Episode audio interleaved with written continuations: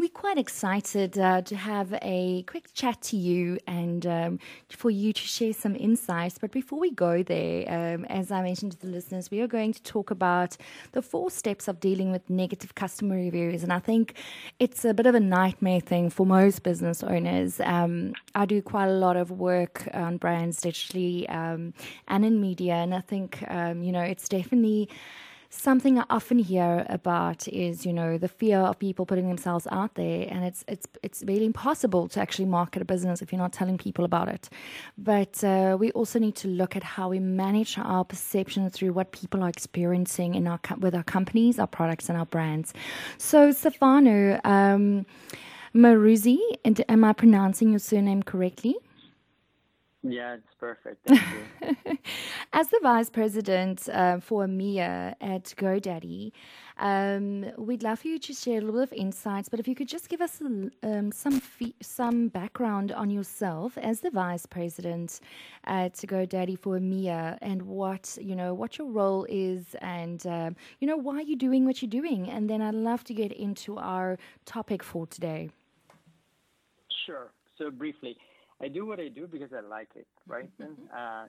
It's super energizing to engage with the small business owners all over the place. And in every country, I see people with great ideas, struggling on multiple fronts, but very often driven by passion for what they do. And it could be any type of job, ice cream maker or a small boutique at the watershed in Cape Town. There's always passion behind the small business owners, or at least this is my perception. And regarding my background, I started many years ago in the IT tech industry, and so primarily in the internet industry. So I was running MSN, Microsoft Network, in Italy. Then I moved to Condé, so always focus on the internet and content. I was country director for Google in Italy. I'm Italian, obviously. And more recently, I joined GoDaddy actually 6 years ago. And I love pizza, so. Me too, and I'm not Italian, I'm South African. But I enjoy biltong as well. Anyway, so yeah, thank you so much for sharing a little bit more about Stefano. It's always great to have, you know, a picture in your mind of who we're talking to, and I'm sure for the listeners as well. And I'm excited to hear a little bit more about your insights around the 4 steps for dealing with negative customer reviews. So maybe we can just start off with as a simple question around how does it happen that people actually put negative reviews online, aside from the obvious that they've received a bad product or service? Yeah, so in the old good days of pre-internet marketing, there used to be a ratio. For 1 negative feedback, you needed 7 positive feedbacks to offset the negativity of the first one, right? Yeah. So I guess in these days it's even worse because no matter what you do or what you say on the internet, it stays indefinitely, and therefore you have to make sure that what you do, the experience that you offer to your customer, is potentially, ideally, I would say, perfect, right? But it's not possible, and so you clearly have a customers complaining. And what I find particularly nice is to look at reviews provided by customers all over the place. So, for example, I checked with Take-A-Lot early this morning, a couple of items, in order to understand even, let's say, the psychology of what people wanted to share with the site or with other potential customers. So I selected a couple of items, right? One, for example, was a very popular phone. And just 4 reviews, a guy said that the item is beautiful and it was packed nicely and it was quick to reach me. So this is a type of feedback, for example, that I consider totally relevant, right? It's not negative, But from a customer perspective, it doesn't tell me a lot about the product. And I guess the second part of the sentence clearly suggests that the service provided by this merchant is excellent, was quick to reach me. But the packaging about the phone, it's not particularly relevant, right? And I'm not going to buy a phone because it comes in a nice box. I'm going to buy a phone because maybe someone suggested that the battery lasts forever, right? And that's a cool feature, something that might induce me to switch from one phone to another. Yeah. So my point here is, as a merchant, there's a value in reviews, but often customers, they just write whatever they want, right? And when other guys say, I love it, thank you. Okay, great. I'm happy that you're happy, but then I don't know anything more about the product.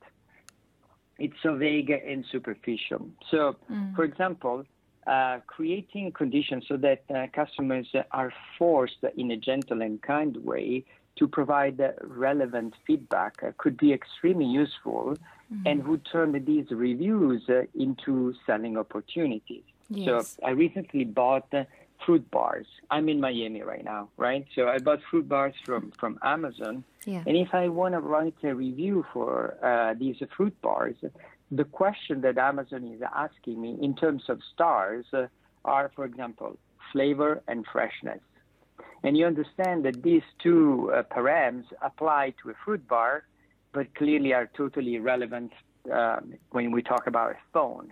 So it's an example of customization. And as I said, inducing in a gentle and productive way customers to provide feedback that are relevant and potentially useful for other customers. If we talk about photo gears or electronics, the question could be about the versatility, the material quality, if it's good for traveling, if it's easy to install. So my point is, reviews are extremely positive. Sometimes they're generic.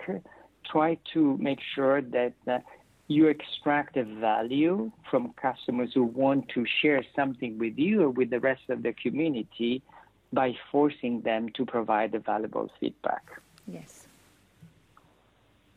What are some of the other steps that we can take for dealing with negative customer reviews? Yeah. So first of all, you have to engage, right? And sometimes it's a fantastic learning opportunity because even though as a merchant, I'm sure you're going to try to do whatever you can to deliver a fantastic experience, there's always an opportunity to learn and improve your processes. Could be the shipment, could be information you provide around the product and so on. So whenever a customer is somehow disappointed, just interact with the customer in a very polite, direct, and friendly way, and try to understand what type of solution you can offer to address the specific issue. And that requires time and energy. So clearly, engaging with the customer is an enriching experience, but at the same time, it requires that you personally as a business owner or someone inside the organization is focus on these tasks on a regular basis. In closing, Stefano, unless there's any other steps that you'd like to share before we finish, but I'd also like just to, after you've done that, just in closing, if there is one takeout you'd like for the listeners to take to best guide them towards dealing with negative customer reviews, if you could also share that. And then you just perhaps contact details for GoDaddy and yourself if they would like to follow or contact you. Yeah. So my suggestion is, as I said previously, be visible on social media on different platforms. So you expanded the number of outlets and opportunity to get in touch with the customers. Listen to what your customers say. Take advantage of existing platforms. Across Europe, there is a popular platform called Trustpilot. But I saw the other day a site in the United Arab Emirates using it. Meaning that it can be used all over the place in order to ensure that you funnel customer reviews towards a place where you can control the interaction and potentially transform this interaction into a positive element. In this specific case, it turns into stars, right? And so you can show that even an unknown entity, it could be the case for Trustpilot, and there's no association between Trustpilot and GoDaddy, so I'm talking about a third party. So if an unknown entity proves through stars that your service is high quality, I think it could be beneficial for your business in general. And then another opportunity would be to allow customers to ask questions. It's another great way to enrich the description about your product and your services.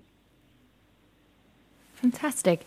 Would you like to share some contact details for our listeners if they'd like to get in touch with you or want potentially to follow you or GoDaddy on social media for some more insights in terms of how to manage customer reviews and other things and tools for businesses? Yeah, I mean, on social media, we have a very nice feed on Instagram. So I would encourage customers to check for GoDaddy EA, and that's a great way to engage with us. We have a Facebook channel, always GoDaddy EA, and from a personal point of view, I'm not particularly active, I have to admit, on social media.